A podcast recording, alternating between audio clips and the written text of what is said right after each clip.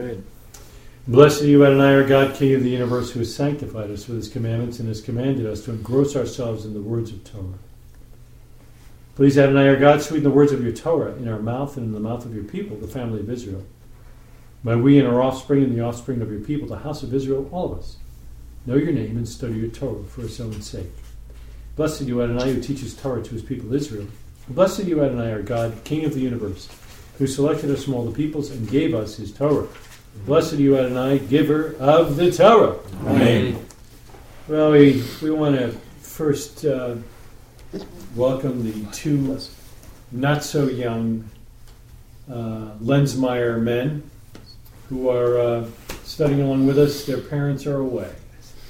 And uh, they're supposed to be watching. Of course, they could be playing hooky, but uh, They want to saw that hard to started late. believe that, yeah, yeah, hard to believe that'd be true. And uh, of course, David McDonald and the uh, rest of the folks up in, uh, in Canada, we're grateful for that. So, um, to answer Greg's question, we are still in the midst of chapter 11, and uh, we were about to uh, step up to the uh, the concept of two things. One was kosher food and the hair's breadth, which we'll discuss in a moment, as well as uh, using uh, unclean speech or false speech, um, lashon hara, with regard to others. So let's um, let's pick up. I guess I'm. um picking up here.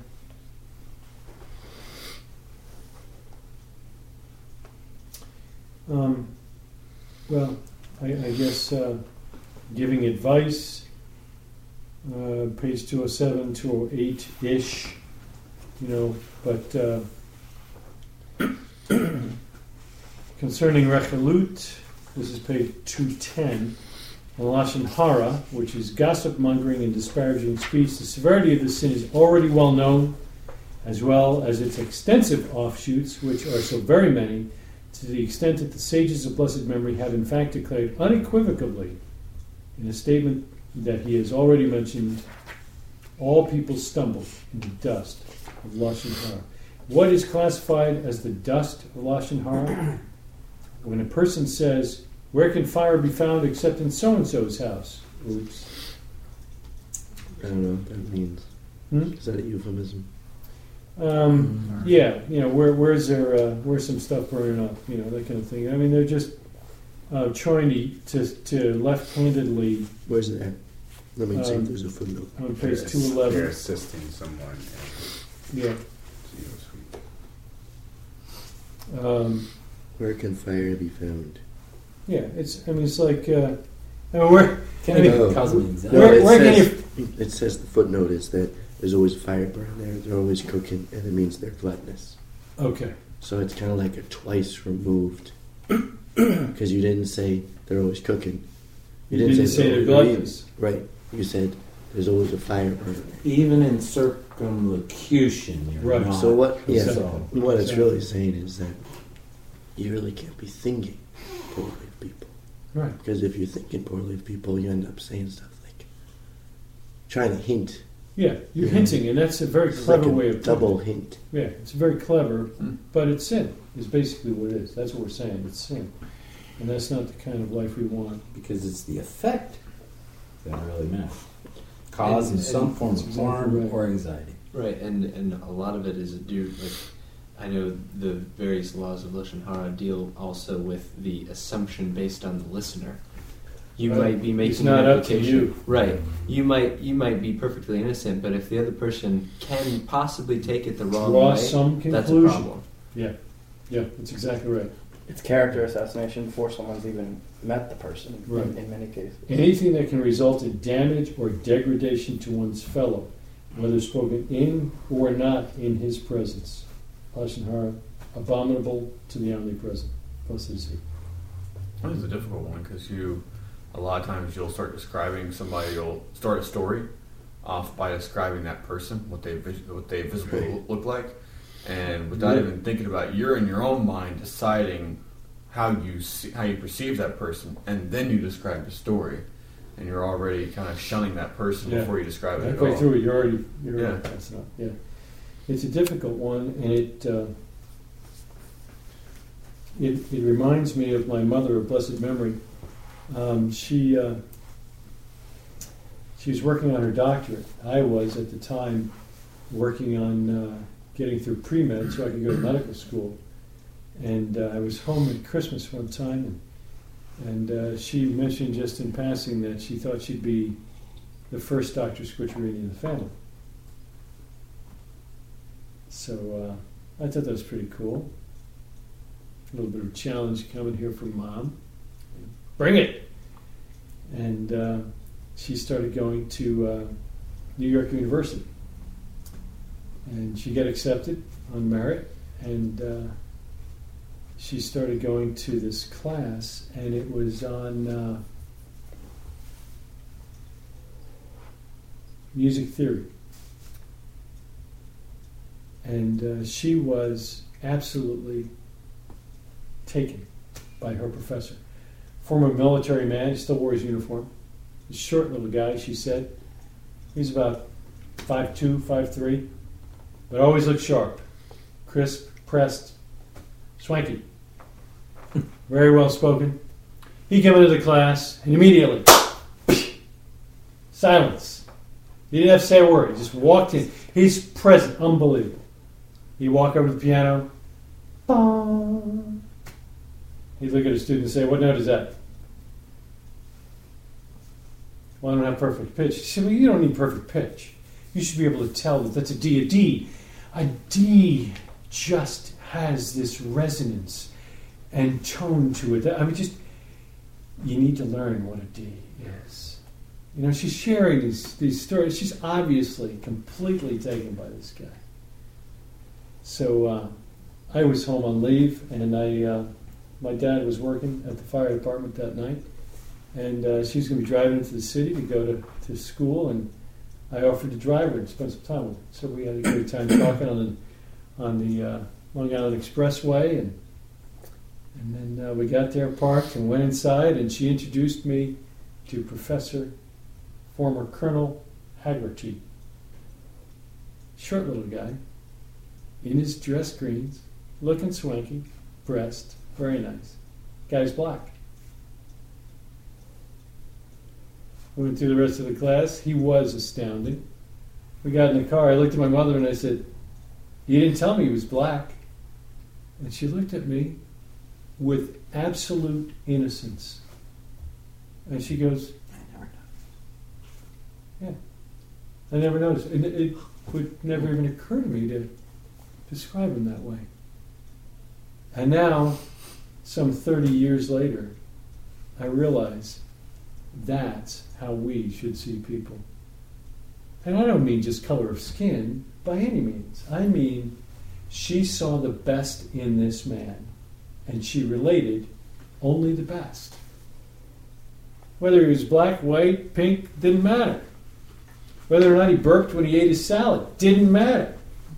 I only heard the best and met the man in the best light. Great example. Great example that I'd, I'd like to follow. All right. Anything else on uh, on the Lashon Hara? So, what part of chapter 11 are we in? Because that's kind of a large chapter.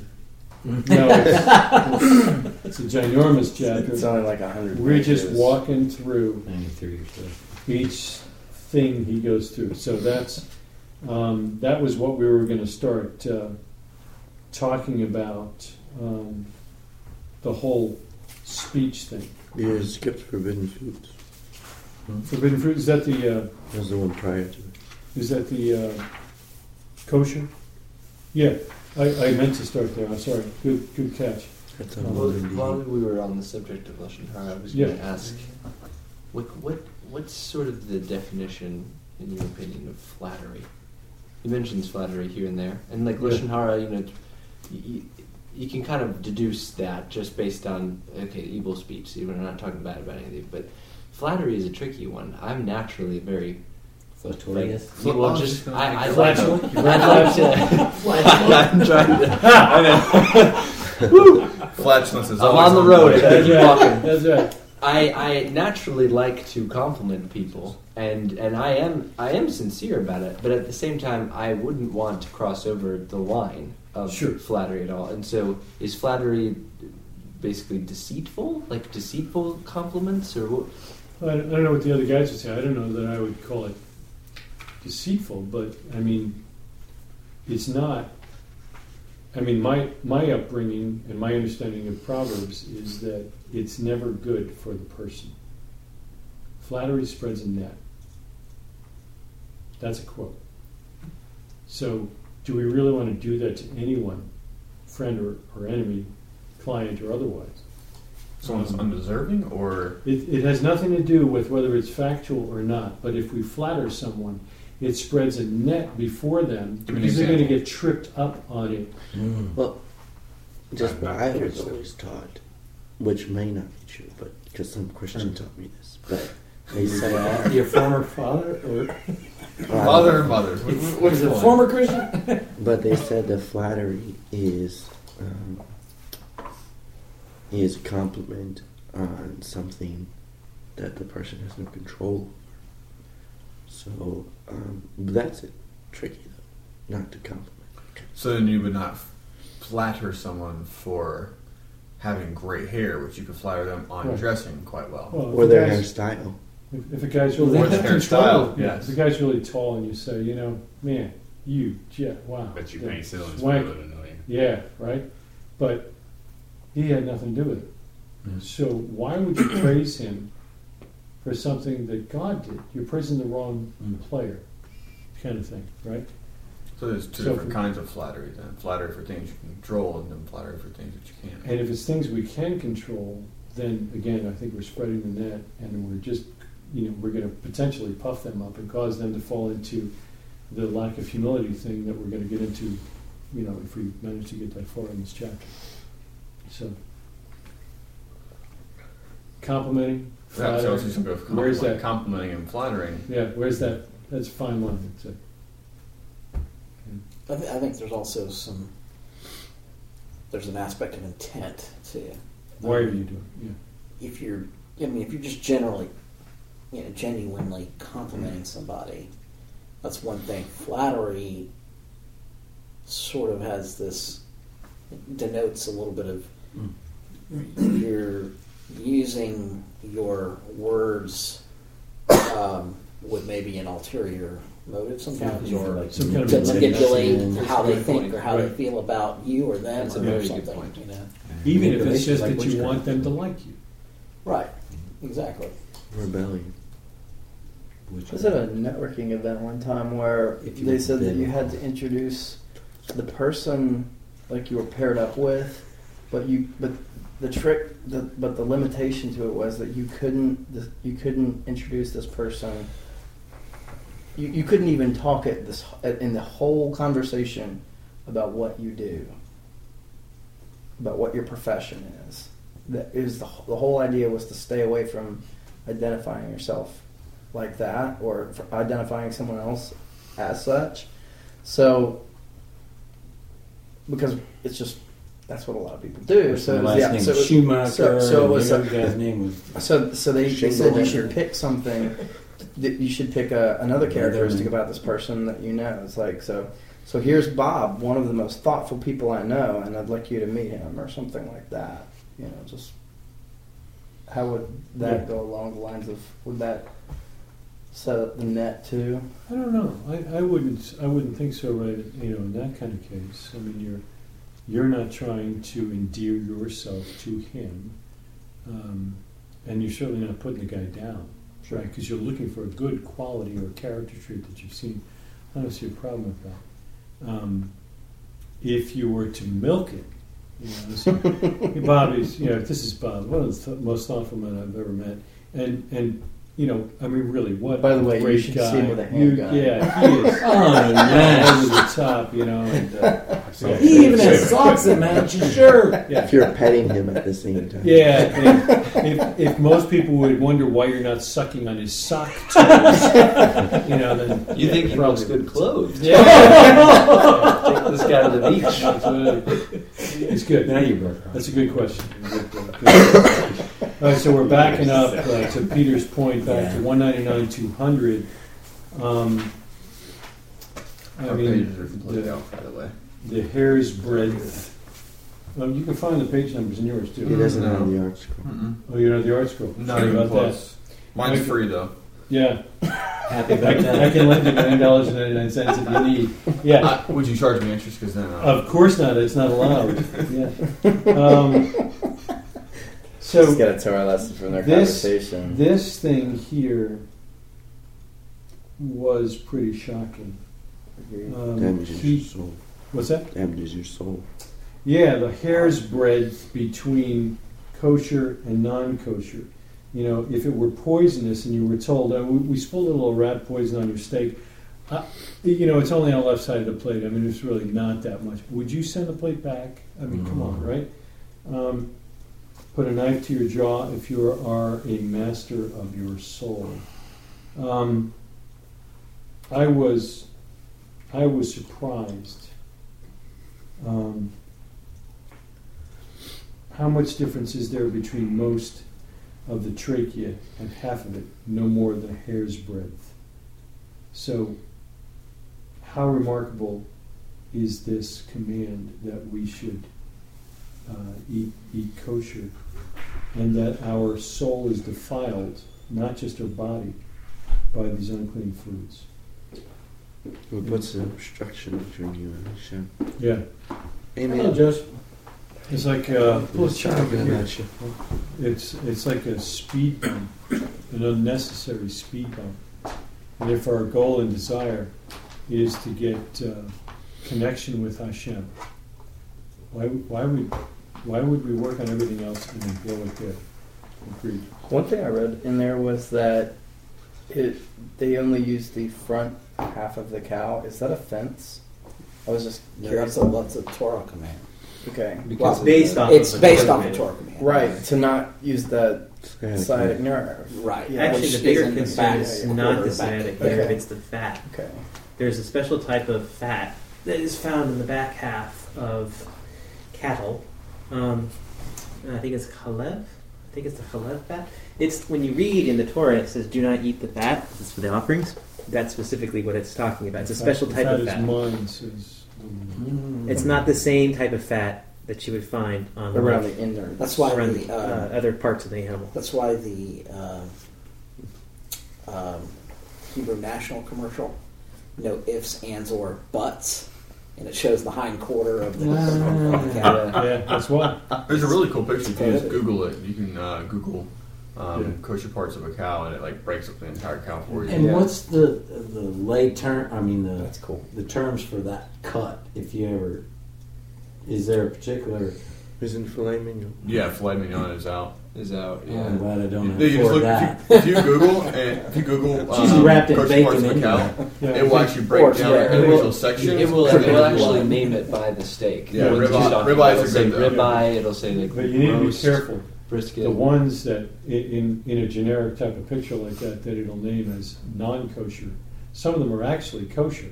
Mm. It's just that you can't buy them normally because of the sciatic nerve, not because of the fat, but because the sciatic nerve is so near it. You need a very skilled kosher butcher. If you go to to, able to Israel. Ah, you can get a lot of these cuts Like of meat in. Israel Filet That's mignon their kosher, kosher. because there's enough market demand that they actually do have butchers who are trained to do it correctly. It's just that it's not worth it in the U.S. So they normally will sell the back half of the cow to a Gentile who make use of the Mhm. meat rather than spend the time to carve up the specific pieces out just right because you have to be a surgeon to do it correctly. It's, it's incredible. Yeah. So No, can I ask one more question? Just just about this. Mhm. But it involve it's most butchers are now Muslim. Do the Muslims follow that particular law? it doesn't really matter to me. If the butcher's Muslim, it does, uh, doesn't, It doesn't matter. matter. I know it wouldn't matter to you, but it matters to me for a particular reason that may not make sense to you. But most butchers are going there. I'm just Well- see, I'm just trying to see. If that's the case, you then. I shouldn't see the meat on the mark. You should. I mean, the Torah is black and white about like meat that we can eat. So if we're if we made a decision to acknowledge it, then it's pretty super clear. If we haven't, then we're just we're still we're trying to get there. As far as- I Muslim- know. I Muslim- understand. I The, the Muslim uh, element of it is more about like the a, mu- a Muslim butcher has to eat, traditionally pray over the meat, Right. um, which to me is eating meat offered to idols, which is its own particular monster. So There's, that, there's two issues with halal meat. Photos Avodah of zarah Yeah. and kosher. It's not kosher. Because I, I, I was uh, at one point. Some of you heard the story, but Given the opportunity. yeah, uh, you know, I had to do extensive research on this. Uh, and my initial thought was that um, it was. Uh, it, my initial thought was it was kosher and it was only an avodah zarah issue, which means I couldn't eat the meat anyway. But as I did more research, um, the halal method of slaughter is still not a kosher method of slaughter. So Yeah, because they can stun and the Yeah. part stops. Yeah. The blood Mhm. doesn't come out. All that. I, I understand that. I was just kind of wondering about current. But you have a you, gonna you, you so you have a kashrut issue and, and a false worship issue. Right. both. And it's this it's this kind of line of thinking that he mentions in this book about how you know relating like blood and like the mixture of meat and milk and various things to like poison. you know, just that little bit Yeah. could really Yeah. tip it over the edge. It- which is why like we kind of went the route that we did in terms of kosher meat because there aren't a whole lot of other areas of life where it's as easy as it is with kosher meat. That's like right. you have someone else take care of it for you. He puts a stamp on it. You trust the stamp. You're good. Yeah. That that doesn't happen very often. and we're blessed to have Trader Joe's so close Yeah. because they they provide various kosher meats. I mean, turkey, chi- um, chicken, and beef. Yeah, I am. Um, I, I was sorely convicted in this portion um, of the book ab- about that, because how can I sit and claim that I want closeness with Hashem, and at the same time play games with what I'm putting in my body? that that years ago um, enemy combatants would eat the heart of their enemy in order Years to ago. gain the strength. There, there's like a YouTube video of, of somebody doing that in some ISIS dude doing that. yeah, in Syria, Okay. and they still do that. Yeah. Yeah. Um, yeah. So Not that there's any problem with eating the heart if it's properly kashrooted. Two the, the human heart's always going to be a problem. Well, Yeah. the human heart's But, yeah. not allowed to be Yeah. eaten. So at any rate, I'm Thanks for I'm clarifying. trying to. Uh,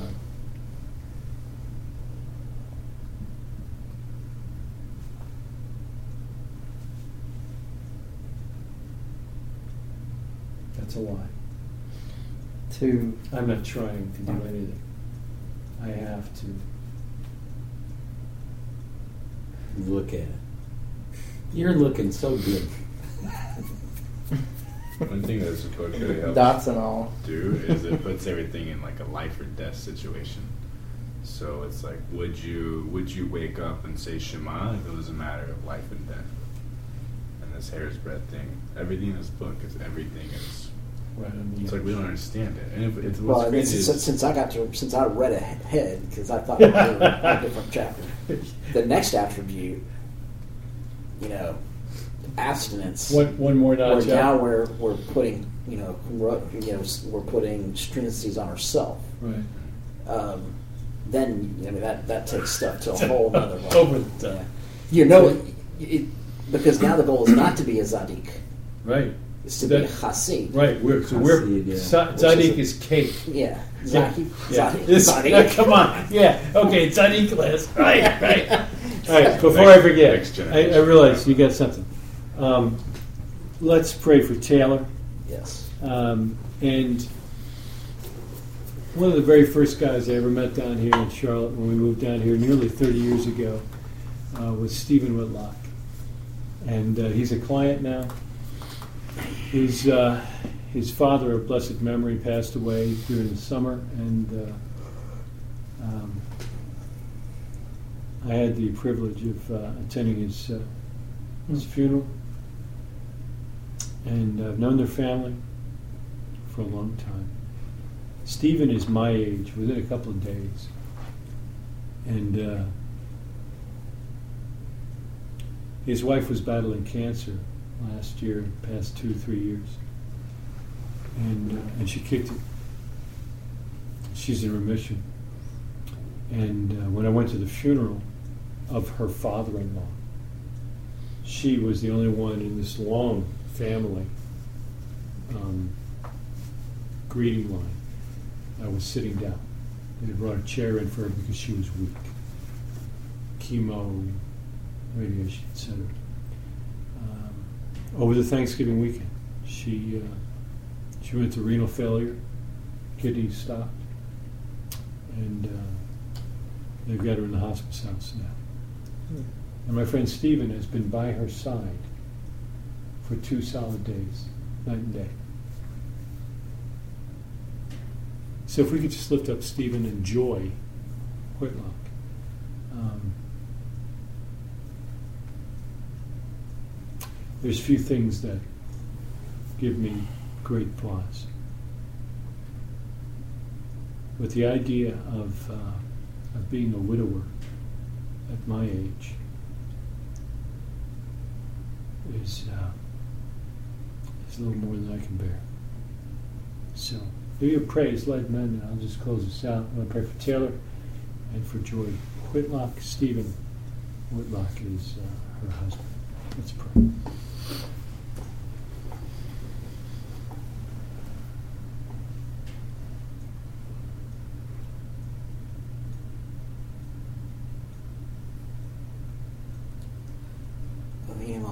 Just lift up Taylor to you. Pray that you would just um, uh, extend a healing touch to him um, he is at the urgent care facility with pain in his left side and other symptoms. Pray that it would not be anything serious. Pray that you would give doctors wisdom. Pray that you would give him a complete, speedy recovery. And um, that you would just uh, give him and uh, and Lori as well just peace um, about the situation, and um, that you would uh, just allow this to be uh, just yet another testimony that he can share with folks of how you, uh, you know, brought healing time of need, and um, pray that you would honor his his godliness and his righteousness, uh, that you would have mercy upon him uh, for healing. I would also lift up Joy and Stephen. I mean, I don't know them personally, but I know that Joseph knows them. So that's all I need to know. And so I pray that you just bless them, that you would, um, that your will would be done. We know that you are able to heal. Thank you. Um, we know that you are able to work miracles. Yes. We know that you are able to bring deliverance. So if it be your will, we pray that you would work quickly, swiftly to um, bring joy to a point of um, stability in her health. Um, that she also would be able to shout from the rooftops about the great deliverance that you brought her and her um, in her healing and in her recovery from cancer. Hallelujah. And we pray that um, you would give them strength spiritually, physically, emotionally. We pray that you would um, that you would not allow them to be overcome with fear or doubt, because you have not given us a spirit of fear, but a spirit of love, peace, and a sound mind. So we ask that you would um, that you would work in the situation again, give doctors wisdom, and if it be your will, we pray that you would completely deliver joy. Mhm. But if it be your will that it's time for her to come home, as it were, then may uh, may you prepare all uh, all the hearts of the family. May you prepare her heart, and may whatever the outcome be, may you draw everyone closer to Messiah Yeshua as a result. And we just trust you for it. Hashem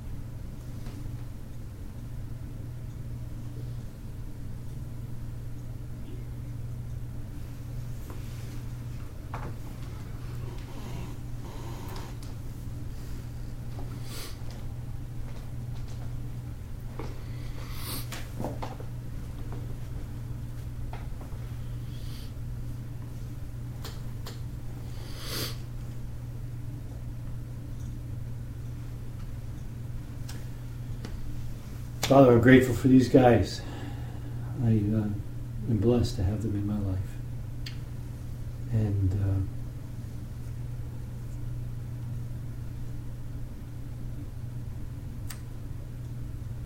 uh, oftentimes, we don't know how to pray.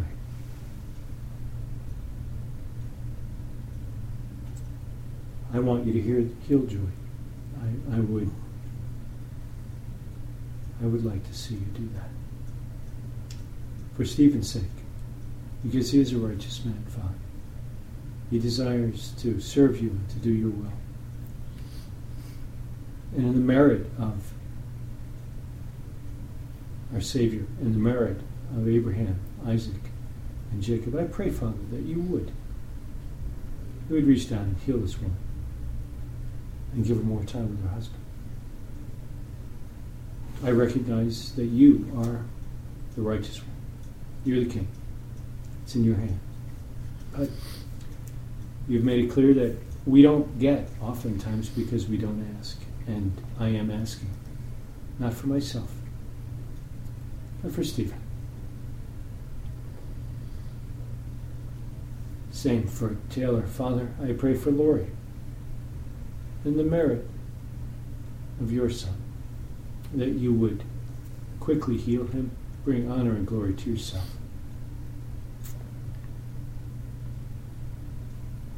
Help us to pray. Intercede on our behalf, Father, because we need that. Help us to serve you now. In the rest of our study, we thank you for the privilege, the opportunity to come before you and to ask.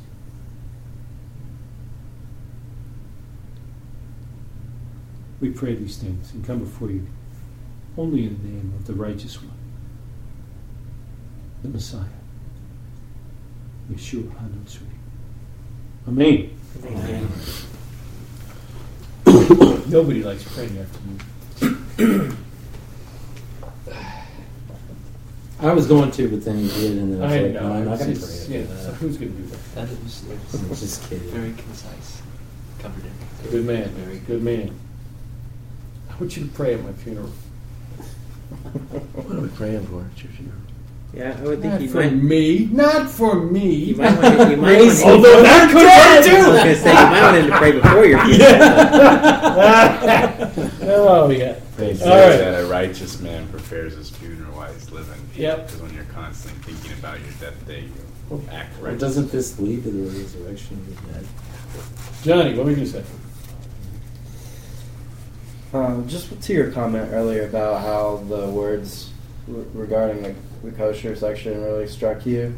Um, you know, after conversations with Greg at his Erev Shabbat table, after conversations with Peter, um, I have, as of a few months ago, moved away from, um, you know, any combination of poultry and dairy, and I'm only eating kosher meat as well. And if I hadn't made that decision before now, the way he put it in this book would have made me put an immediate stop to all heretofore mentioned non It kosher really, eating. is, it really is hard to read through this the way he lays it out It is. and not dismiss it. It's very difficult. If the food were to be laced with poison, would a person be lenient with himself as to eat from it? If he were left with any suspicion as to its safety, even if it were only a slight suspicion, of course he would not be lenient. Mr. Upham always says like if you're if you're at like someone's house and they have have stuff, because there's always the balance for someone who's starting this walk. It's like oh I don't want to be rude. He's like well if you were allergic to something like would you sorry I don't want to be rude, and you just eat it and you break out. Of course not. So he uses, he uses that analogy that really helped me when I was starting to say no. Well, in, in regard to the uh, the the- program, the little bit of poison idea, what about uh, that? What this made me think of is eating at a non-kosher restaurant, but eating vegetarian. So everything's being prepared in the exact same kitchen. So you know, I mean, you're obviously ordering consciously aware of what will be coming vegetarian or fish, you know. But it's not. You don't know what's going on back there. It's not a kosher kitchen. It's not. That's not its purpose. You know, they're not being extra careful. What? It, I don't know. Like what do you I saw it in about here. I saw him actually state that in here about kosher utensils. that? Yeah. Well, not just So- utensils. I mean, you're also running into ingredients. I mean, that's the thing cross- is like if you've ever cooked, like like the, if you go to a restaurant, it's anything up to snuff. It's not taking um, a piece of fish and slapping it on some broccoli and putting it on a plate. They're putting stuff on it. They're putting a sauce with it. They're putting it in certain types of butter. They're you know whatever it may be that they're doing to it. The point is though that like you're gonna, I mean, you don't know what's in it. Well, my, my reasoning for kosher utensils is because my family's very very sensitive to gluten, and you can't go into a place and ask for a gluten free item if they don't prepare it on a separate counter and separate dishes and separate kosher type of a situation, separated. So they, you know, we can't eat anything if it's not prepared in that way. So Yeah. if it's a little crumb in that regard, then I don't think you should be eating anything in that restaurant. That also just goes to show, like, one of the things that helped me starting out was my friend Jonathan's like a health freak. So he would tell me, like, when I was traveling, he was like, um, if not Jonathan Upham, but another guy. And he was like, yeah, if you don't know where the meat's from, like, don't eat it. Like, here, I'll go all my food. Like, that is just regular Christian guy. But I was sitting there, I was like, man, this guy keep kosher and Just watch his Food Inc. and that'll Yeah. that'll That helps. I was like, this Yeah. guy can do it. I actually know what's right and wrong. Like he's doing it unwillingly, and he's more righteous than I am. So, what's one thing I really appreciate about the Jews in New York was just like the Jewish mindset is like non-kosher food is not an option. Like you either eat at a kosher restaurant, or you don't go out to eat. Like it's never like an an option for them. Like they just, they just don't think about it. It's almost it's like a Navy SEAL if you told him to quit. Like a lot of that stuff doesn't register with them. Like it doesn't. It's not in there. So. There. Other comments What uh, Kobe? You mentioned something earlier. before we start to take out stock in Gleiberman's? Um, I know. um, uh, you mentioned like dealing with like eating at someone else's house, and like um, I feel like at some level, people's like people can understand a perspective of like kosher meat to a certain degree because you can always give that as a heads up, like, hey, just as an FYI, we eat fish and and you know vegetables, but um, the only meat we eat is kosher. Like you can, that's what you would do if you had an allergy. Like you wouldn't show up at someone's house and be like, "Oh, I'm sorry, I'm allergic to peanuts. Maybe I should have told you in advance. You know, now that you have this peanut crusted chicken." Like you would, you get them a heads up so that they wouldn't accidentally serve you something you're allergic to. I don't think that's the problem. No, but so my question is like, I guess how do you maintain that? How do you maintain that certain care and grace with regards to? Because I think the way you take this book, it's got to be totally kosher, hechsher stamped, everything. There's no other option. And prepared by a Jew. That's that well, is- right, also true. That is the. Because you're trading. I mean that that certainly is the definition of kosher. right, I which mean, means you really can't eat in anyone's house that's not in this room. Well, Uh, you might not even eat at my house. Yeah. Or yeah, or mine actually technically. know. I know. Well, I, I think So we can eat Mr. Upham's house about it. Yeah. Yeah, We'll be over Most of you tomorrow. have on a regular basis. I think I think Paul speaks to that. And uh, you know, I think my brother is uh, is probably the best example I've ever met of it. Um, I've had I've had Greg and Gabby over for dinner, and I mean, there's just not a more gracious man. And you know, he's he's the yo-yo that started this whole thing. You know, eating the kosher meat and castrating his kitchen and the whole thing. But I tell you what, he is unbelievably gracious. He knows that I know where he stands. But he didn't come over my house and say, I, I want to see the sticker. Where's, where's the sticker from the meat? Show me the package to me.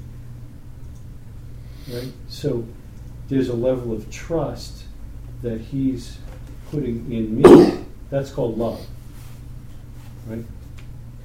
And at the same time, eh, I'm trying to go above and beyond koshering the oven, making sure everything's cool that way, because I want to honor him, because I love him. So, to me, going over somebody else's house within the community is nothing but a blessing. I think we have the ability in those cases to live out the scripture in so many myriads of ways. It's extraordinary. Um, I think there's a degree of caution that we need to bring to our walk as we begin to visit those that are perhaps new to the community, new to the lifestyle, and so forth. And we may want to offer them perhaps a little bit more guidance. I'm not only allergic to sin, I'm allergic to, you know, and, and we get just perhaps a little bit more guidance and, and offer, you know, if, if you've got any questions on this, we'd love to, love to help you with that, you know. Um, maybe, maybe cooking us, you know, that big side of beef is not the best meal. Maybe, maybe just having some fish together would be great, or something along those lines. Um, and then I, I, I think even a step beyond would be to be invited over to someone else's house that's outside the community, perhaps even outside the faith. When I say that, I don't mean necessarily outside of Christianity, but outside the walk. Right? So, Well, and if I can just throw in my, my two cents. So, um, you know, I, I think naturally as we continue to study and, and you know, it, this, this is a, it's a walk, it's a progression, right? We're going to, as, you know, as we've read already, you know, you are, there's going to be a natural tendency to want to be more scrupulous, as it were, in observing certain things, right? That I think that's a good thing. Uh, it's a good thing, especially if we keep the piety in the context of grace and mercy, amen. right? Because, you know, if I happen to, you know, eat whatever that's not at whatever standard, right? Even if I happen to eat trafe unknowingly, I'm not going to hell, right? This is not the salvation issue, right? Um, so I think we need to we need to be proactive. We need to be uh, vigilant, and you know we need to be taking steps uh, in our own homes and etc. But especially when we live in the galut, you know, we are not we are gonna come in contact with stuff just because that's how it is. That's you know, we are. and and you know, um, and and since it's not possible for us to just move into the Orthodox community and hold and kind of fully participate like we would, might want to, you know, we're dealt the cards we're dealt with, and I think we have to always keep grace and mercy at the you know front and center of everything Amen. that we're doing, right? So, um, uh, so having said that, you know, when it comes to eating, first of all, I, I'm not usually invited to somebody's house that doesn't already know me pretty well. So if they know me, then they know I keep kosher. Now, whether they fully understand what that means or not, Right. they know that I have a standard, right? And so, um, even my Christian friends, if they were to invite me to their house to eat, they're not going to serve me. A, they're not going to put a pork chop on the table, Mhm. right? Because they know that they know I keep kosher. However, they understand that, right? So, you know, especially I mean, if you're wearing, you know, if you're if you're wearing a kippah and tzitzit everywhere you go, um, people are going to. You're, it's not going to be a surprise for them to learn that you have a particular standard in how you eat, Right. right?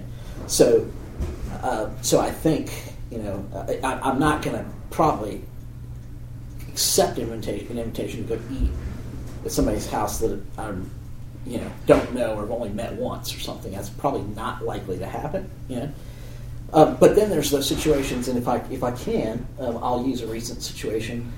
Um, uh, Colby's family had a little um, uh, get together in Wilkesboro. Um, I don't know, maybe a month ago or something, three or four weeks ago just to when they got back from their little excursion up the East Coast, his family did a little thing because not all of them were able to come to the wedding, and some of them hadn't met Michaela yet. So they they had a thing at the country club up in Wilkesboro, and we went up there, and was really cool, great family. You know, his parents are are, are just awesome. You know, and and the the meal was chicken and Green beans. green beans and chicken and meat. You know, good old Southern Yeah. cooking, right? And so we go through the line, and you know we we eat what we feel like we can eat, and we don't, which include which meant we didn't eat the chicken, right? Which was kind of the main course. Well, we're fine. I mean, it's not like we're starving or anything. I mean, I'm not going to waste away, right? So, but um, but Good thing. but you know, but you know, Miss Judy Foster, you know, um, just uh, I, I love your mom. I love your dad too. Just awesome. But you know, she realized afterwards, you know, that we didn't eat the chicken, you know, and she she called Gabby and was like, "Oh, I'm so sorry. I I, I, I didn't realize and this and that and, and then I think they scolded you for not you know why didn't you tell them you know and so they, got, they got all over you know, and um, and uh, What's wrong with you, boy? you know so we've got another event with them coming up and you know and Miss Judy was like I'm, it's gonna. I'm gonna do veggie lasagna. I'm gonna, so she's like going out of her way. Praise you know. God. And, and one of our one of the principles we have in, in our home is we recognize that we live in the Galut. We recognize that ninety nine point nine percent of the people that we you know associate with have no don't idea. have don't have don't have the same standard or will never have or don't you know are not interested right? and we're not here to impose our standard on anybody else and if I'm going somewhere if I'm at a Christian event or whatever I don't go expecting them to to Accommodate have to accommodate me I mean why would I want you know the 99.9 percent of the people to accommodate the point 0.1? Right. that that's an unreasonable expectation. So that's just we just deal with it, Yeah. right? We either take our own food or we eat what we can and we don't eat what we can't and we just kind of go with it. But to your point, by God's design, not out of his hand, not an accident, but by his design, we've been born and live in the exile. It's as simple as that. He could have chosen that we grew up in a kosher home in Israel as Jews. as Jews. We were not chosen That'd have been easier. for that life. We've been chosen for a different life.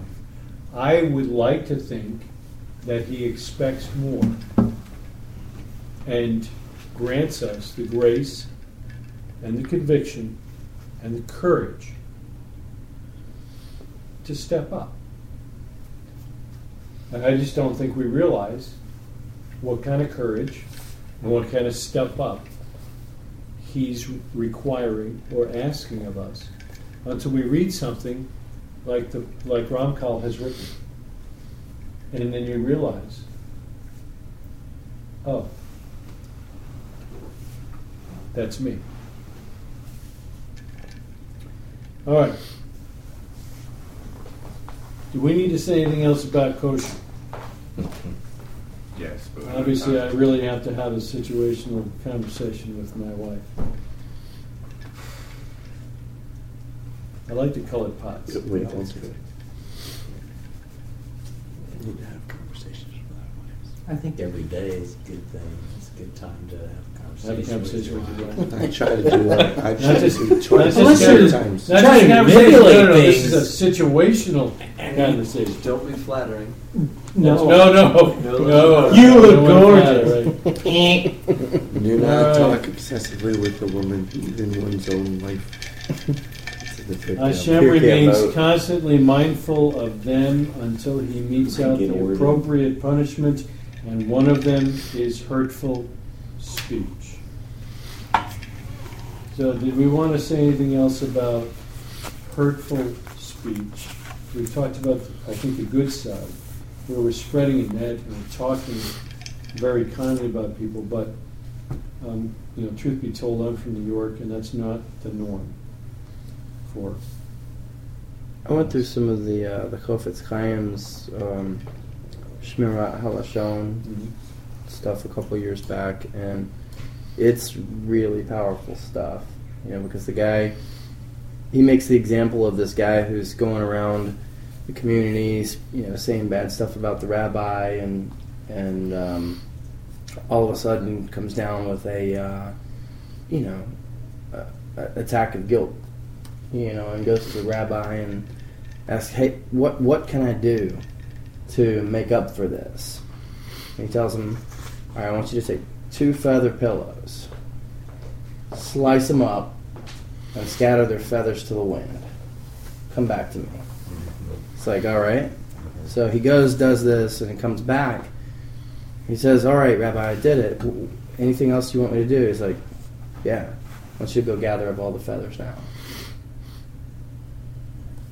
It's it's when he tells him to do this. It's that he rea- that he realizes that some things once you've done them, you can't Undo. fully undo them. You can try as you want, but you know there there are things that you can't correct.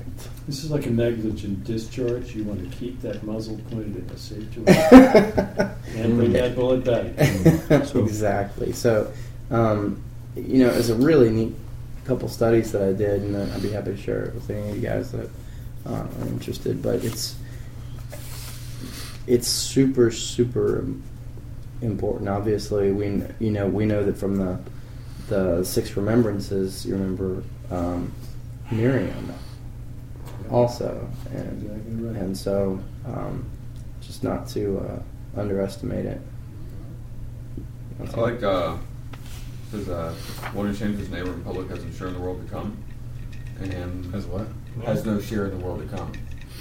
And one of the immediate things I noticed whenever I started coming to the Spence class um, was that saying something that would shame a person or pointing out a fault of one of the men here is something that you just don't see. You don't you don't point out uh, the shame of your neighbor, and I think I personally see that because I work with a lot of men, and it's it sells the atmosphere. It's that it's like being in a locker room all day long. That's just what they do. They make fun of you. You've been in the military. You've been around yeah. that, Yeah, and you, I think I can I can flow in that Mhm. real easy. It's Yeah. easy to fall right. into. Absolutely. You It's easy to have fun and jest with that, but Mhm. as I've pulled myself away from that, I start to see how um, deep rooted those comments start to go and how you walk away from a conversation feeling either A, like crap because you were the one being jested against, or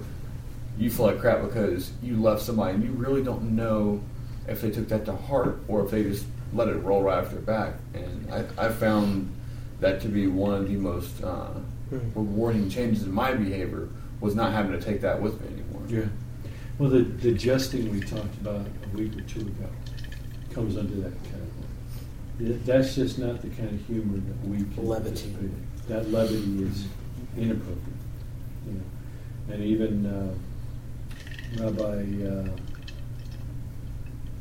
Gershon, the uh, last Gaon, He mentions that quote. Yeah. yeah. This is, you know, you just cannot remind Baal Tshuva of his former sin. It's, it's just, it's not a discussion. It's not a point. It's not a, it's not something we need to talk about. It's just, it's just wrong.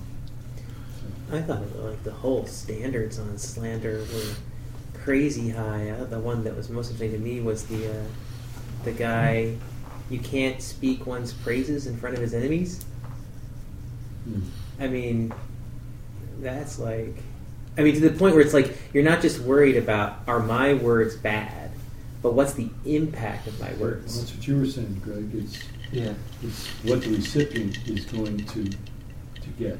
Mm. Because I think that's one of the problems. Is it's like, I just thinking about that has gotten me to be a lot more careful. Because I think a few months ago, my wife and I really started like trying to pay attention to this issue and really trying to watch it. And you know, you start trying to cut out, you know, saying unnecessary negative things about somebody or whatever else. But then it's like, it's the more you think about it, or I think about it, look at it, and it's like, well, yeah, but you know, just be, it, it's it's ridiculous. I mean, unbelievable. And I'm not even talking about like that, where it's like you're really being righteous. I mean, talking about like the middle ground, where it's like just even avoiding like saying something, um, telling a story about somebody, not commenting was it bad, was it good, was it dumb, was it smart, but just simply telling a story paints that person very poorly, you know. And it's like, huh, you know, or asking someone a question about somebody else, or using someone else as an example for something, even if it's not necessarily like intentionally negative, where it's like, oh yeah, that idiot, they did this. Even if you're just trying to relate something to get advice, it's like you run the risk. So how's Sally's marriage going now? Yeah. Is she not there? Well, it, it Maybe gets, we should. pre- She needs a Does she- lot of. well, it's like the it's like the classic question: uh, When did you stop beating your wife? Yeah. You can't answer the question. No, you're still beating her. Mhm. Oh, yes, that's it. So I also uh, really liked um, the it says it accursed he who misleads a blind man on the path. Yeah. And then jots right down says, This is the duty of the just man. When someone requests his advice, he should tell him to do what he himself would do in a similar situation.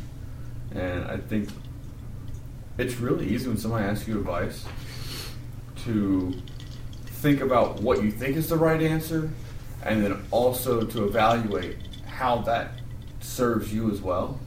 Um, especially in business, whenever you're working directly with somebody, you immediately think of, okay, if I tell them to do it this way, is it going to positively or negatively affect me Right. and, and my dealings? And that And can I or, or can I benefit from that? Can I hold just need back to- a little bit so that there's some sort of they re, they rely on me or Right. some sort Yeah. Of. I think it's interesting if you look That's at it that way. And it It's says, it's even tougher very in consulting business. Let me tell you. and, uh, So we try and work ourselves out of work. Yeah. I like that. All right, so let's move move forward a little bit to uh, uh, page 214, 215, where he picks up um, the revenge and bearing a grudge thing. I, I thought that was interesting because it, seem, it seems like his suggestion about there being absolutely no memory whatsoever and a complete erasing of it is basically a mirror image of how we would prefer Hashem deal with us. Precisely right. We Just don't like want him remembering a single thing. That's We right. want it all completely erased Yeah, quite and not brought up again. Um, you know, I used to teach uh, young kids that one of the one of the attributes of God that we do not have is the ability to forget. God chooses to forget our sin. Praise God. And He literally does forget it. He remembers it no more. He casts it, as it says, in the sea of forgetfulness. But that's not a trait that we have. It is extraordinarily difficult to do that. For us to forget a wrong is a pious act. It's as simple as that.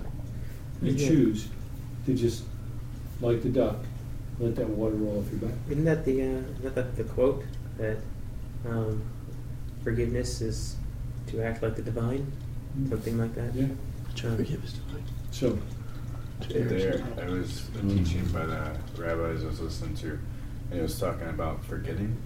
So if Hashem is Echad, like if He creates everything, then then He creates everything. So He creates light and darkness. Darkness isn't just like the absence of light; creates it. So He's saying um, Hashem gives you the ability to forget, just like Hashem gives you the ability to learn. And He was relating to the Torah, so He was like, like we forget stuff all the time. So to say, so it's like, yeah, you can forget something, but we also can remember stuff too. So he was, his focus wasn't necessarily on forgetting, but he was saying it was possible, and but he was more focusing on by not studying Torah, you're not, you don't keep receiving the gift, and you don't, you, you're not focusing on the good, which allows you, like you said, it's Mm. a pious act to forget. Mm. It's like, I'm not there yet, but Yeah. he was just talking about um, constantly consuming Torah is constantly consuming the gift Yeah. and making sure to remember that. Yeah. Well, that was his, his opening thing in this whole book, right? Yeah. Was that we need to, we need the antidote for the evil inclination. So when God created the evil inclination, He also gave us the Torah, which is the antidote to it. So if we don't want to take the medicine by studying the Torah, then you know we, we already have a problem because the the evil inclination will be more powerful than it needs to be. Yeah. Um, is there anybody that has trouble with bearing grudges? Anybody want to share? I used to. Personal? Okay. I used to. I would just, yeah, when I was in high school, and even through college, um, I, I would just I have I have a weird filing system upstairs anyway. So I sometimes I remember what I was wearing on certain days as you know in elementary school, and, and you know other days I can't remember what I had for breakfast. But um, but I just there are oftentimes I I would remember very specific things, in, in particular ways that people had done something you know really great for me, or had really wronged me, or at least in my opinion had wronged me, and um, I, it, it, after a while, I just noticed that it was really, really kind of eating away at It's me. cancer. It was just eating at me, and um, so I I worked very hard for for years. I'm still working on it, but it's it is a it's an amazing blessing to just be able to treat it as if it just has never even happened. I mean, I've got friends now that I wouldn't have if I still bore those grudges. I've got, uh, you, you know, I'm, I'm I'm on great terms with family members who, you know, are. It, it may not be reciprocated, but I, I don't have. I like to keep it to where I don't have any enemies or anything Yeah. against anyone. Praise God. Anybody? Yes. I, I noticed this weird thing about myself when I was reading this because it's like I kind of I'm, I'm like pretty quick to forget something like when it happens, and if everything stays good mm-hmm. within the relationship, Yeah. then things are then I, I don't even think of whatever it was. But man, the moment something goes south, Yep. I can I I, can have like recall. immediate recall of Yeah. like all the stuff that I've stored. Is that right? yeah, Yeah. and it's a, they, they, That's I read a really- book. I feel that. Absolutely. I read this book, or, uh, or I listened to this guy that wrote this book called No More Mr. Nice Guy, and he was calling this thing like the nice guy syndrome, where you make what he calls covert contracts. It's like where you you're basically making a contract with the person that says, without them even knowing it, like that says, if everything stays good, then then we'll be good. But the moment it doesn't, I'm gonna remember like all the bad things that you've done, and then I'm gonna like mention them all, like as soon as you know everything hits the fan, basically, which creates like a passive aggressive tendency. Sure. And so anyway, I that was very enlightening when I heard that podcast. But then reading this book, I, I had thought about how subtle it could be, like the grudge part. The revenge is y- that's pretty overt, you know. Yeah. But but the grudge part is so subtle. When you could be doing something nice for somebody, but insinuating that you're doing this because they didn't do it for you, Yeah. kind of thing, Yeah. and that's dangerous. So, what, what's what's the answer in your life to truly forget? I recently, I mean, the most times that that happens because of just the nature of it is like within marriage, you know, like Morgan and I, the, everything. You know, you just. I, I have this tendency. I'll just remember a bunch of stuff in the middle of like a discussion that we're having or something like that. So that's where it, where it happens the most. But the way, like after reading the Garden of Peace, uh, that has helped to say like.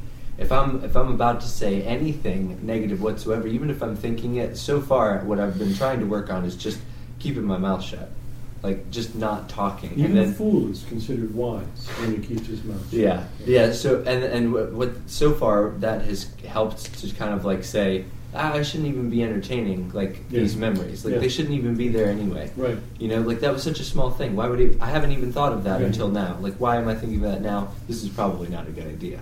And this book has helped solidify like just praying about it, Yeah. going to Hashem and asking I want to him to encourage you to, to truly forget them, yeah, not just trying not to bring them them up, or, yeah. It's a but to truly forget. David. David says Psalm 39, and a little background on this one. He they says that he, he wrote this when he was suffering, and that God he wanted healing from his suffering, so he'd get back to Torah study. So he was physically weak, but he wanted to maintain a spiritual high. So he says, so there's merit in not saying anything at all. He says, I He said, I said, I will watch my ways and keep my tongue from sin. I will put a muzzle on my mouth while in the presence of the wicked. So I remained utterly silent, not even saying anything good. Because, like, in theory, like the self help guru would be like, oh, you gotta combat that with positivity. Like that. But, like, that's super hard. That's insanely hard. So there's merit in just not doing anything. You, you know, one thing that occurs to me is that I've probably offended others that they've got a grudge that can be re resurrected. I've got my list. Should I bring it up? No, um, it's, you're not even halfway there. But I realize the value and and what does it say about a kind word? Yeah. And it's Turns like it, it, and this is really this is about us, Yeah. but in regards to relating with other people and not wanting to resurrect uh, old grudges. So that's what I I thought is it's like ah, I can see where that's so valuable Yeah. because I can there's grudges that can be resurrected. For me, the two things that have helped the most lately, and I, I hear Greg on that one, and I because I really struggle with that too. You you don't say something, eh, you bite your tongue when something happens, but then you're keeping a list. You're not even thinking about it consciously. It's not like you're trying to, Well, but it just floods right back. And um, a couple of things. First off, definitely trying to keep my mouth shut in those moments because the temptation is there, but basically kind of saying it's like if it wasn't important enough to talk about on the day of, we're not going to talk about it. Like basically, I mean, like, I mean, there are maybe some very, very, very rare exceptions where it's like, okay, obviously this is a bigger issue than I realize. We need to address it, but basically, especially when it comes to my wife, I won't say anything. The next day, if it wasn't important enough to address then, right when it happened, or pretty close to when it happened, um, once the day is over, it's done. I have to let it go. The second thing that has been helpful to me has been the Garden of Peace taking a step back and saying it's my fault. Because see, I I can kind of grasp you taught on this a lot, and I can kind of grasp the general concept of it. But it's like, what if my wife is wrong? Like, not like I, you know, made the wrong decision as a family and we messed up. But what if my wife does something to me that's actually wrong? It's like, well, my fault. Not because I didn't train her, but because there's something wrong in my life, but there's something that I'm doing incorrect, Reflection. and it's and it's reflecting off of her. That has really helped because it helps to kind of tone down Yeah. the anger and the frustration and the hurt because it's like, well, wait, well, but it's, but if I would fix this, then this would go away. The other thing that also um, I think is helpful is the other thing the Garden of Peace talks about is not thinking negatively. Because I think one of the problems, a lot of times, at least from my experience in marriage, I mean, no one's trying to hurt each other. I mean, let's be honest. Hopefully not. I mean, so it's like basically to kind of stop yourself and go, okay, I'm obviously misunderstanding this. Something is not like we're communicating, but it's not connecting, and clearly, you know, she would never have intentionally meant for me to feel this way. Exactly. So trying to just kind of like Step back. step back, rethink it, Yeah. try to see it from. I mean, just try to see it from the most positive perspective you can get. And then the next thing, the last thing that I do is I try to put it out, because one of the biggest mistakes that I used to make when it came to forgiveness was I would try to wrestle with it until I felt okay about it, and I'd think about it, and I, you know, I'd try to say it was okay, and I would try to analyze it and try to figure out how it could have been good, or they didn't mean it that way, or the more you think about it, the worse you're just going to tear yourself up in a knot. So basically, um, I take like a, a hammer routine. I line up my nail, I get at my weapons, and then it's over. It has to be over.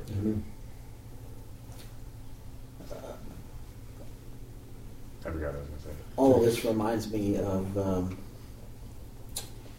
something that we that we recite every day. May my God guard my tongue from evil, my lips from speaking deceitfully. To those who curse me, let my soul be silent. Let my soul be like dust to everyone. Open my heart to your Torah, etc., etc. Nullify their counsel and disrupt their design if they intend evil against me. All of that.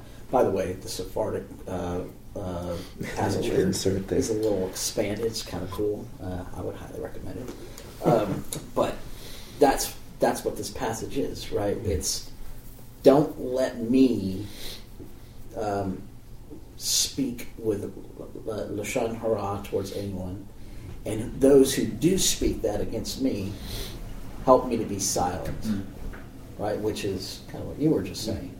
Um, and may my soul be like dust, you know. So it's that humility and it's the trusting in Hashem Yeah. to handle the situation. I have a cool thing on my desk at work. I don't know where I got it from.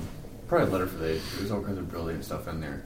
But um, I was struggling with um, the way I would speak to individuals at work, whether it be clientele who were not obeying my instructions, or whether it was those in the office that I was trying to give uh, instruction to.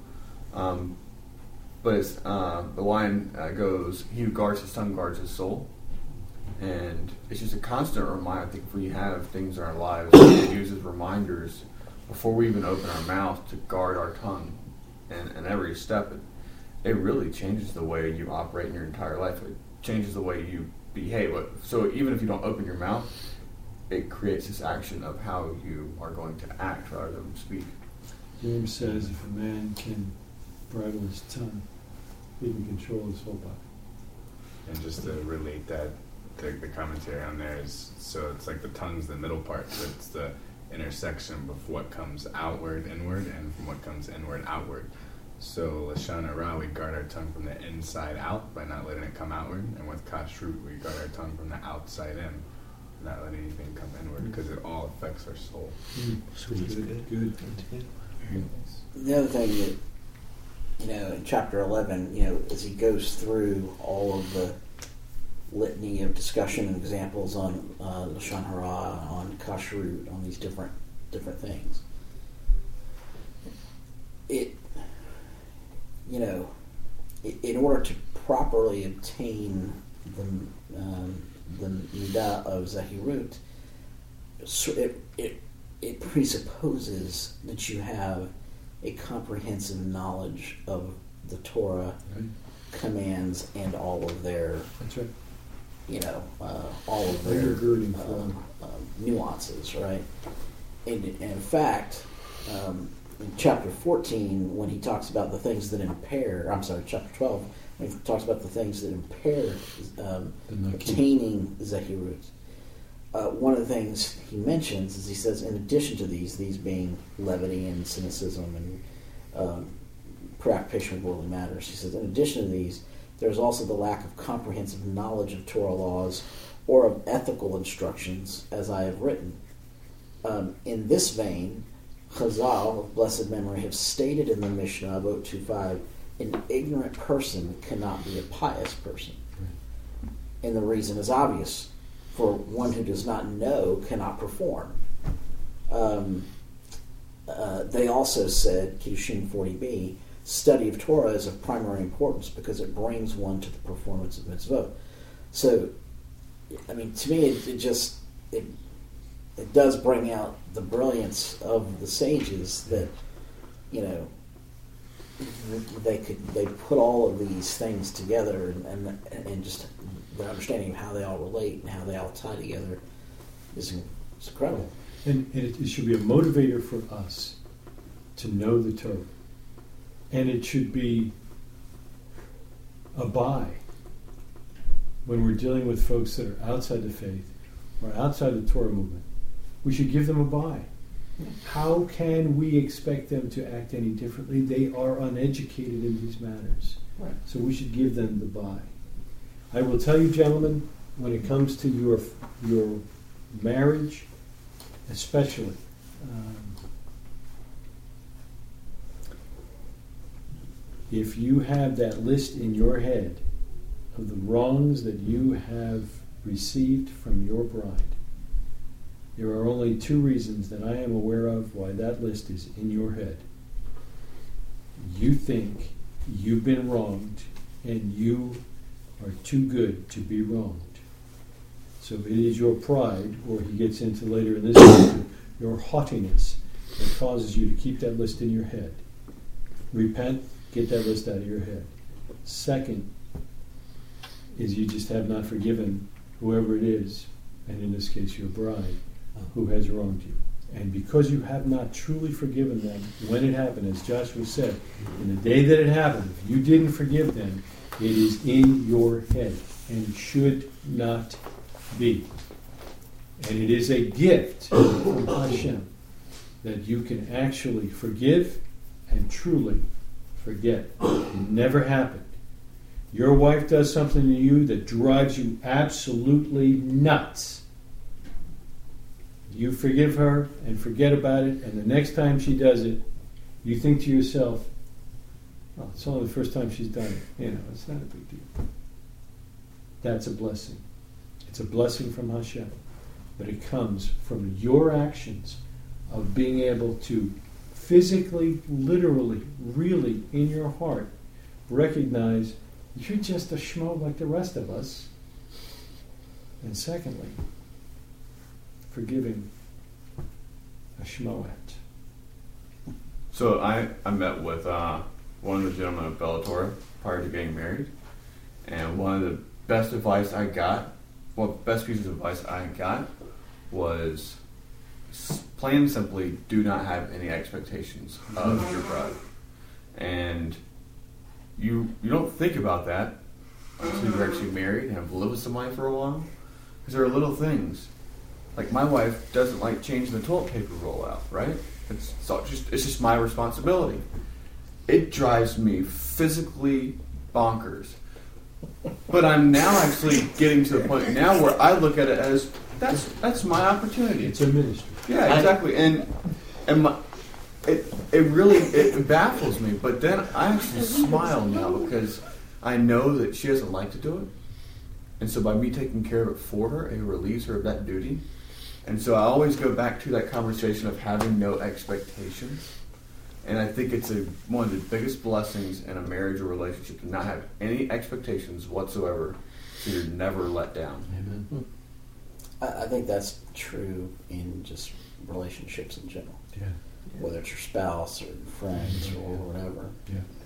And when they when they go above and beyond, it's just such an unbelievable blessing. Right. Well, As but men, if I could just finish th- one thought, because when we start to have expectations, especially if they're lofty expectations, then what have we done? We've put that person on this pedestal. Set 'em What up for happens the first and time they they're mess up? going to fall Yeah, because they are Absolutely. humans, right? Just like I will disappoint everyone in this room if I haven't done it at least half a dozen times already. So you're not just there get used to it, Just right? fine. I mean, fine, but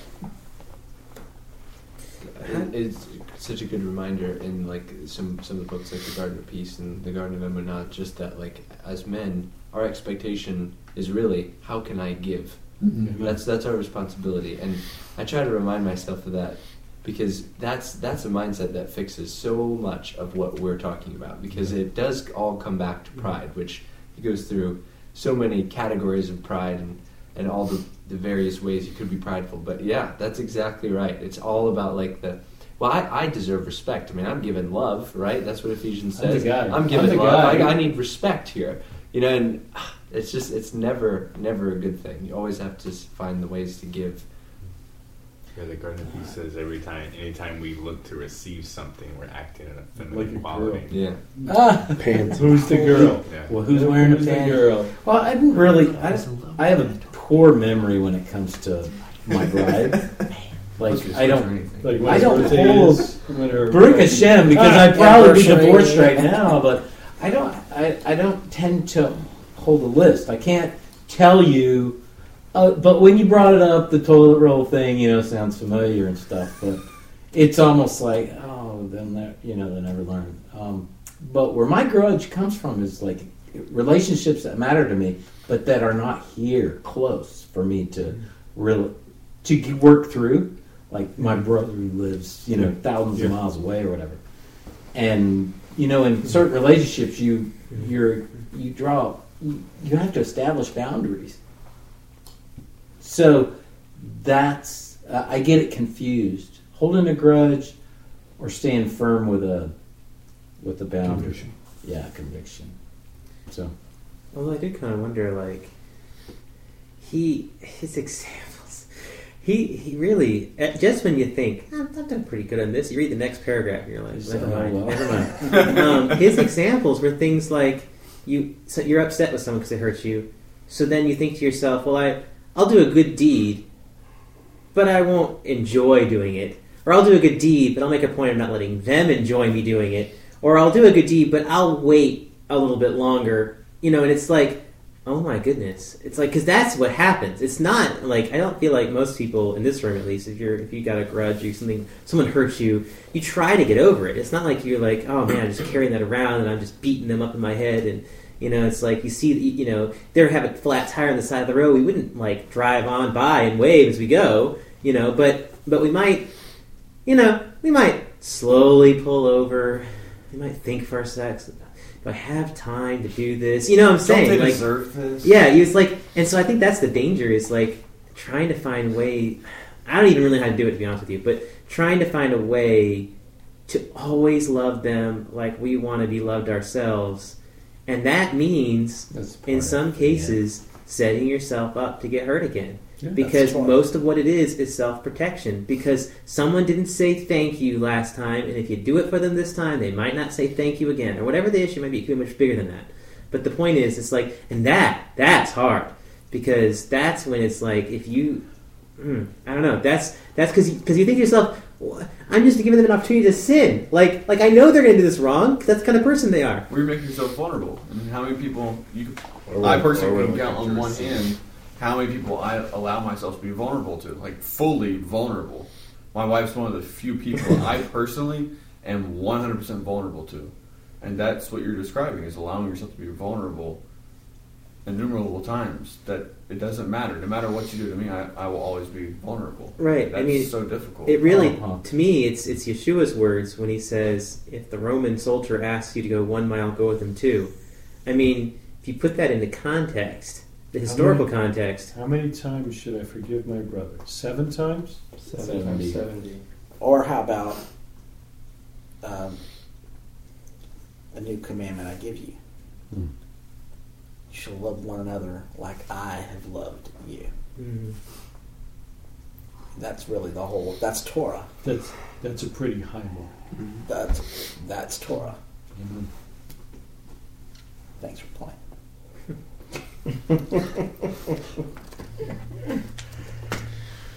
Oh, Survey says. so uh, round three of this chapter next week. yeah. it's, uh, I mean, it just really is extraordinary, and I, I, I think, you know, Greg, Greg mentioned it already. The uh, when I realized it, uh, I, I really felt pretty cool that uh, five years ago we started a class called a tzaddik class that would teach men to be tzaddikim.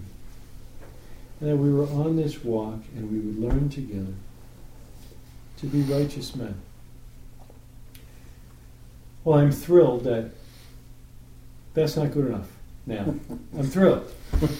Um, but gosh, I I didn't get much time to revel in the, in the in being a tzaddik, you know. And and here I've I've had my insides just kind of it up. kicked, you know, to, to step up to the chassid. Um,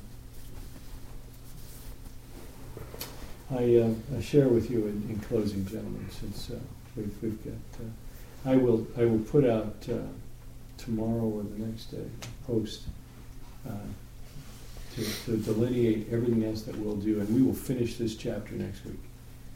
So make sure you're done with chapter 11. 11 chapter 11. Make sure you're done with chapter 11. It's half the book. 11. Yeah, we're halfway through the book. So make sure you're done with chapter 11 for next week, and we'll, we'll quickly walk through those unless we've got some spots that are, are hitting some guys. Um, I just recently got involved, more, more significantly involved, in the safety side of the uh, indoor pistol range.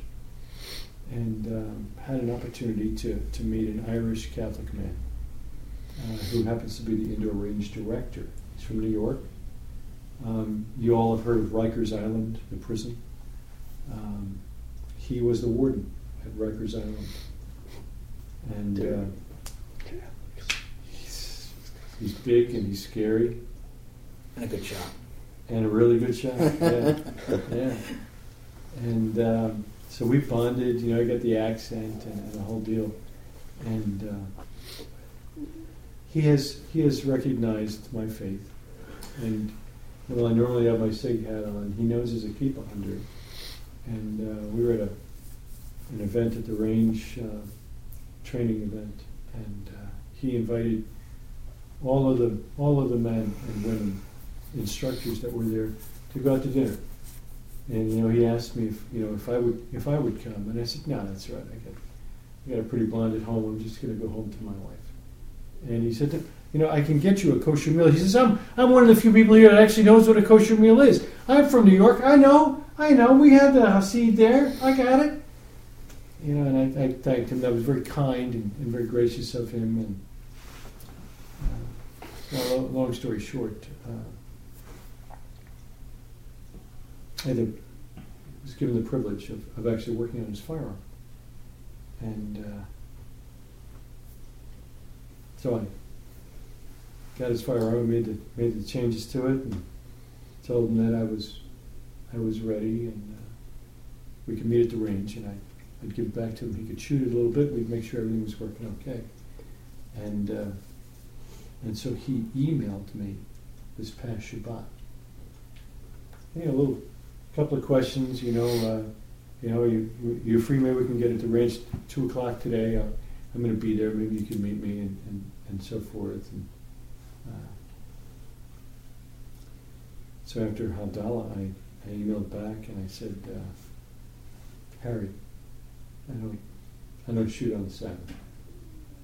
And we met at the range yesterday, and he would not shoot with me until I told him that I forgave him.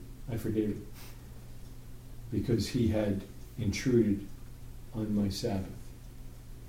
And uh, I just wanted to share with you guys that uh,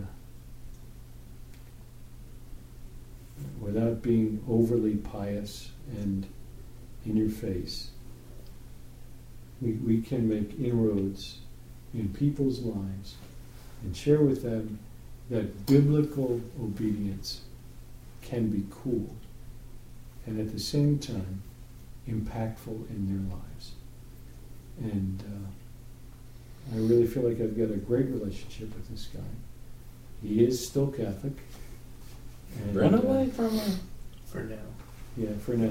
Um, He doesn't But- sound like the guy you want to be on bad terms with. So that's, No.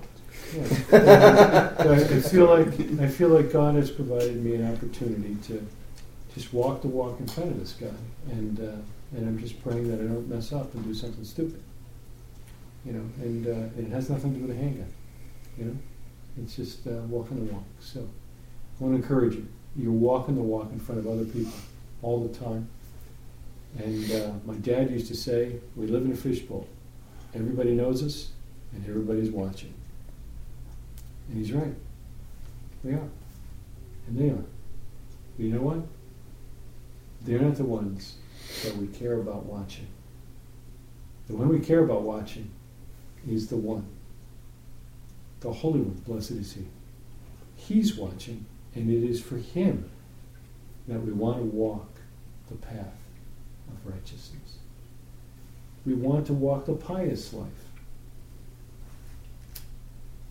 And I feel like we're taking a couple of steps in the right direction. I guess we're going to have to kasher the oven this week and just kind of step up. It's kind of scary to me. So, you So know, it- does it have a self clean mode? yeah, Self clean, you're done. yeah. It's it's the moments after that that I'm more concerned about. It's like defiling the oven in the first 15, 20 minutes. Is something I do. So, oh. All right then. Stand by one second, gents. Oh, that reminds me. I've uh, I've been invited to uh, speak at Weddington Church again. And uh, good for you. Can we?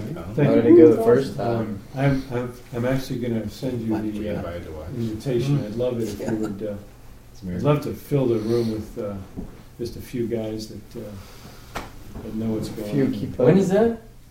Uh, it'll be on the, tw- I think it's the 21st of January.